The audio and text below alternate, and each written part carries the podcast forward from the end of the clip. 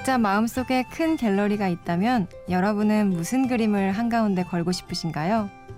저는 아직 결정을 못했는데요.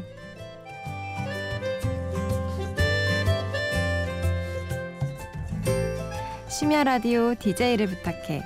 아직 꿈을 찾고 있는 저는 전직 큐레이터 윤희원입니다.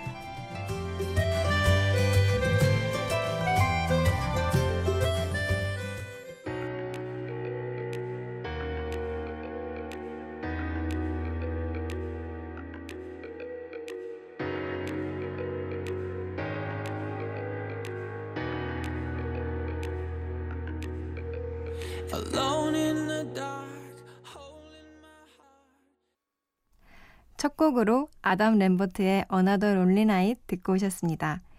사이다 같은 청량감이 느껴지는 게 이 밤에 좀 어울리는 곡인가요? 안녕하세요. 윤희원이라고 합니다. 저는 취업 준비생이고요. 제가 좋아하고 저한테 맞는 일을 찾고 있는 중이에요. 고민 고민하면서 지금 두어 달 노는 중인데요. 돌파구를 찾는 게 쉽지 않네요. 그러다 때마침 DJ를 할 기회가 생겨서 낼름 이렇게 찾아왔습니다. 그 전까지는 2년 정도 갤러리에서 큐레이터로 일했어요. 큐레이터라는 게 보통 미술관이나 갤러리에서 전시를 기획하고 작품을 관리하는 일을 하는 건데요. 오늘은 그 얘기를 좀 해볼까 해요. 노래 한 곡 듣고 와서 본격적으로 이야기 나눌까요? 빅뱅의 우리 사랑하지 말아요. 듣고 오실게요. 우리 사랑하지 말아요. 아직은 잘 모르잖아요. 사실 조금은 두려운 거야. 그대 미안해요.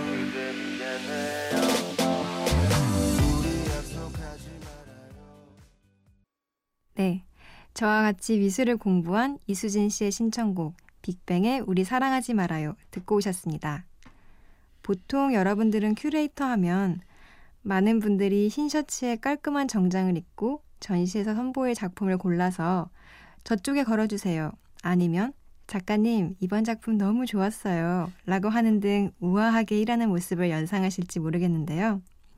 실상은 몸을 많이 움직이는 직업입니다. 음, 1인 5역 정도를 해야 하는 경우가 많아요. 육체적으로는 막노동에 가깝다는 생각을 했습니다.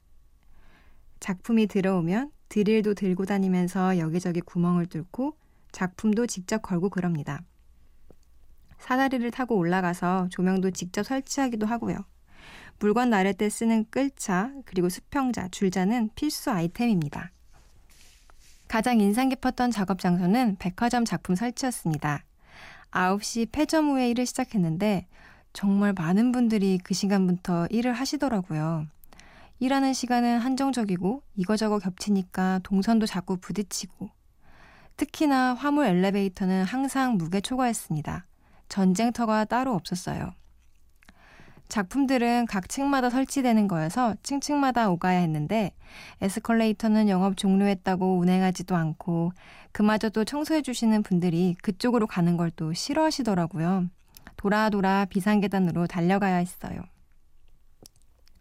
달밤 체조도 아니고 계속 오르락 내리락 하는데 다리는 후덜덜 거리고요. 결국 탑차에 짐을 싣고 짐짝처럼 함께 올라타는 제 모습을 보며 잠깐 울적해지기도 하고 그렇더라고요. 하, 큐레이터라는 직업을 제가 현실적으로 설명하려다 보니 너무 어리광을 부렸나요? 이 시간에 출근 준비를 하시거나 퇴근 준비하시는 분들도 많을 텐데. 아마 대부분 저보다 훨씬 고되게 일하고 계시는 분들이겠죠. 아니면 그런 일조차 구하지 못해 고민하고 계신 분들도 있을 것 같고요. 제 어리광은 이쯤 하고 노래 들려드릴게요. Two Door Cinema Club의 Know입니다.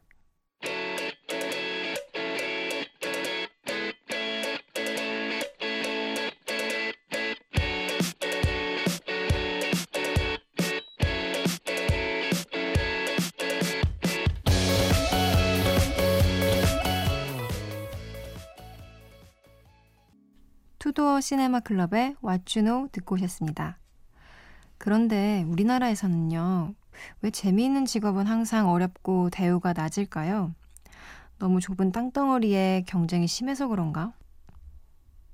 가만히 생각해보면 창조적인 직업들은 대부분 밤샘 작업에 박봉인 것 같아요. 주변에 보면 애니메이션 하는 분들도 그렇고 의상, 뭐 그래픽, 디자인 하는 분들도 그렇고 아, 컴퓨터 그래픽 쪽도 그렇지 않나요? 음, 여기 피디님한테 물어보니까 방송 쪽이나 영화 쪽도 그렇다고 하더라고요. 열정페이, 열정페이 하는데 정말 어린 친구들의 꿈을 너무 쉽게 사는 건 아닌가 생각이 들었어요. 너 아니어도 일할 사람은 많다고. 친구들하고 밤늦게 편의점에서 맥주 한 캔 하고 마른 안주 먹으면서 하는 이야기들은 비슷해요. 힘들게 공부하고 밤새면서 입시 준비해가면서 대학에 들어왔는데 이후에도 밤새는 일들은 멈추지 않는 것 같다고. 노래 들을게요. 이승환의 내가 바라는 나.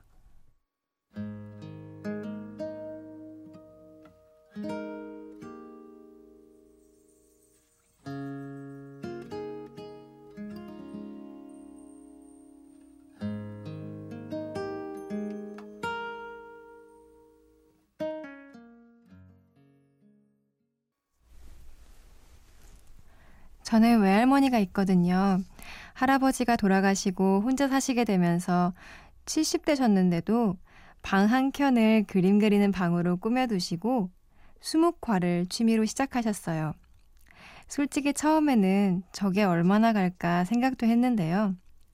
이제 할머니 방은 그림 도구와 할머니가 그리신 그림으로 가득해요. 제가 그래서 그 방에 앉아 있는 할머니를 사진으로 찍고 그림으로 옮겼는데 나중에 보니까 서양의 귀족 초상화와 비슷해 보이는 거예요. 저는 어렸을 적에 바쁘신 부모님 대신에 할머니가 저를 길러주셔서 유대감이 깊은 편이거든요. 그래서 그런지 그 그림은 할머니에 대한 애정이 담긴 그림. 처음으로 내가 사랑하는 사람을 그린 그림이 됐어요. 할머니는 팔순이 되셨는데도 요즘도 가끔 그림이 잘 안 된다, 색이 잘 안 나온다, 투덜거리면서 저한테 전화를 주세요. 저는 그게 참 좋더라고요. 큐레이터 하면서 저는 그림과 미술에 많이 지쳤는데 저희 외할머니처럼 그렇게 재미있게 다시 그림을 할 수 있는 날이 올까요? 두 곡 듣고 오실게요. 카를라 브루니의 리베르테,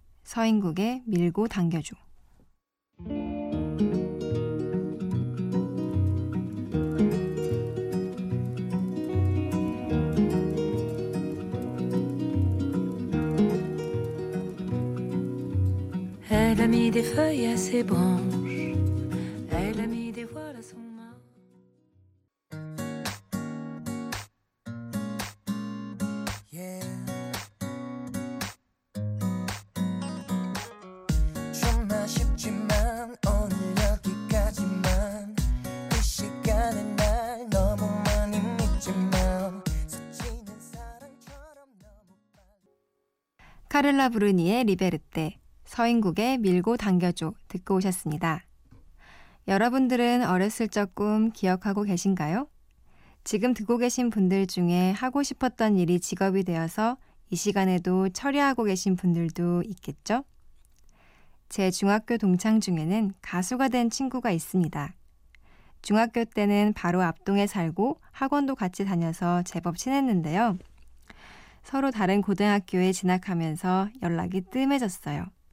그러다가 2년 전부터 1년에 한 번씩 모이는 중학교 모임에서 소식을 알게 되었답니다. 아무튼 그 친구와 방과 후에 매일같이 놀러 간 곳이 있습니다. 바로 구민센터 안에 있는 천원 노래방인데요. 3시간에 천원인가 그랬는데 저와 친구 말고는 아무도 이용을 안 했어요. 그래서 저희는 매일같이 가서 당시 유행하는 노래를 불렀지요.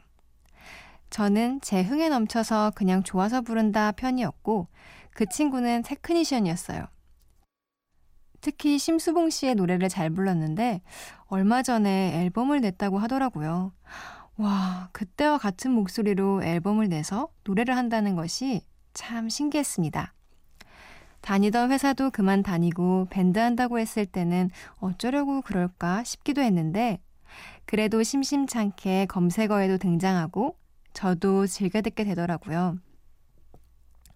친구는 이렇게 한 계단씩 꿈을 찾는 것 같은데 저한테 맞는 자리는 어떤 건지 궁금합니다.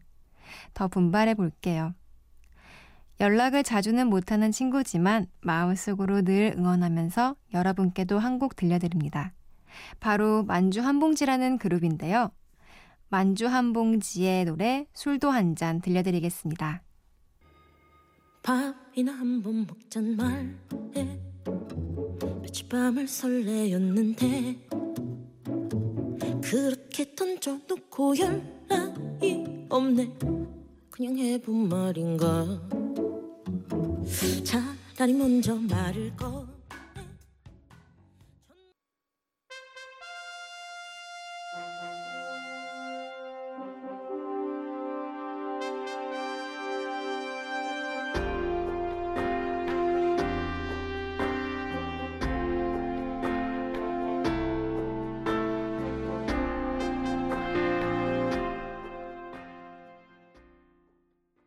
만주 한 봉지에 술도 한 잔. 이어서 김동률의 동행까지 들으셨습니다. 이제 제법 선선해졌죠. 저는 사실 뜨거운 여름을 가장 좋아하는데 올해에는 유독 뭐랄까 가만히 있는 시간이 많아지다 보니 계절이 바뀌어가는 게 느껴지더라고요.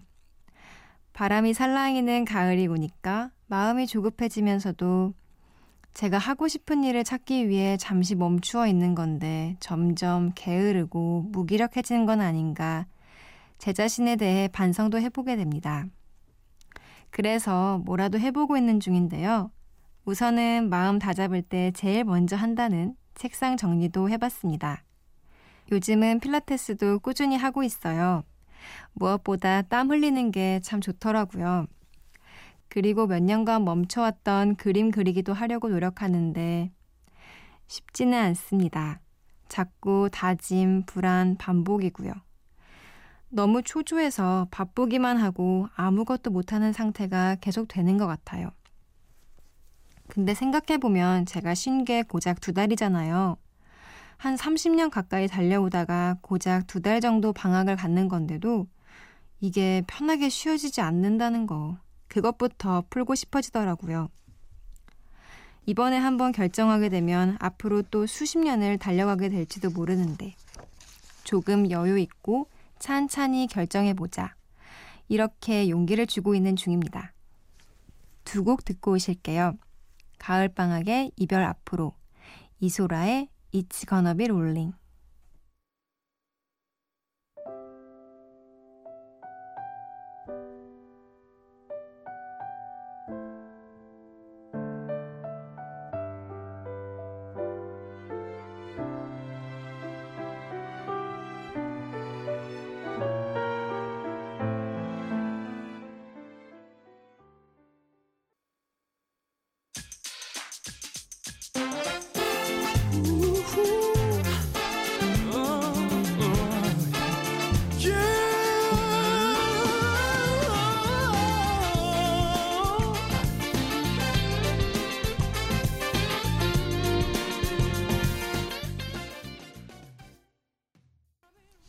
가을 방학의 이별 앞으로 이소라의 Be Rolling 듣고 오셨습니다.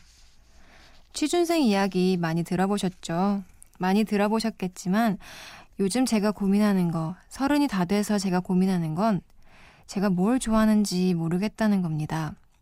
그림 그리는 게 좋아서 중3 때부터 시작해 여기까지 달려왔는데 좋아지던 게 갑자기 싫어지는 순간이 찾아온 거죠. 이제부터 무얼 해야 하나 막막해지기도 하고 연애하다가 갑자기 상대가 끔찍해지는 순간이 오잖아요. 뭐 그때만큼 당황스러운 거예요. 그렇다고 다른 일을 좀 찾아보려니 이것저것 요구하는 스펙도 많은 것 같고 그림만 몰두해온 저는 전혀 준비가 안 된 거죠. 주변 분들은 찬찬히 지금부터라도 준비하라고 하시는데 하, 제가 곧 서른이라서 이제 기회의 문도 닫힐 것 같은 느낌이 들고 그런 초조함이 밀려오는 거죠, 뭐. 하고 싶은 일과 할 수 있는 일, 그 중간에 어디쯤에서 제 역할을 찾아야 할 텐데 잘 될지 모르겠습니다. 노래 한 곡 들을게요. 센티멘탈 시너리 누군가의 나날들.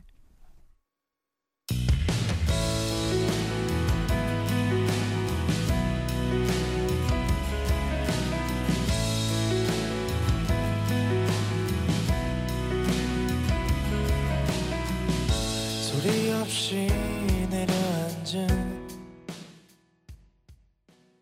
센티멘탈 시너리의 누군가의 나날들 듣고 오셨습니다. 여러분은 지금 심야 라디오 DJ를 부탁해 듣고 계시고요. 저는 1일 DJ 윤희원입니다.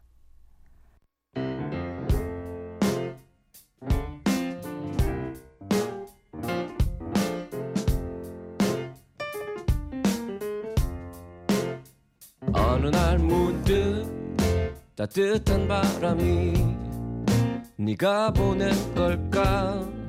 네 냄새가 나참 향기롭다. 참 오랜만이다. 보고 싶다. DJ를 부탁해. 저와 함께한 한 시간 어떠셨나요? 집에서 놀고 있다가 피디님이 스케줄이 변동됐다고 급하게 불러서 좀 허둥지둥 찾아왔는데요. 경황이 없는 제 상태가 다 느껴지진 않으셨나 모르겠어요. 오니까 밖에서는 DMC 페스티벌 한다고 분주하고 그러더라고요. 놀고 있는 처지라 이런 걸 봐도 오히려 재미있게 놀지는 못하고 아직은 다 남의 잔치처럼 보이기만 하네요. 한 시간 동안 취업 준비생의 우울한 넋두리만 한 것 같은데요. 비슷하게 시간을 보내시는 분들에게는 조금이나마 공감이 됐기를 바랍니다. 면접관 말고 다른 분들에게 제 이야기를 이렇게 길게 한 건 오랜만이네요. 30대를 맞이하기 전 또 한 번의 사춘기를 앓고 있는 것 같은데요. 마지막 곡은 저에게 만병통치약 같은 콜드플레이의 픽스유입니다. 지금까지 들어주셔서 감사합니다. 저는 윤희원이었습니다.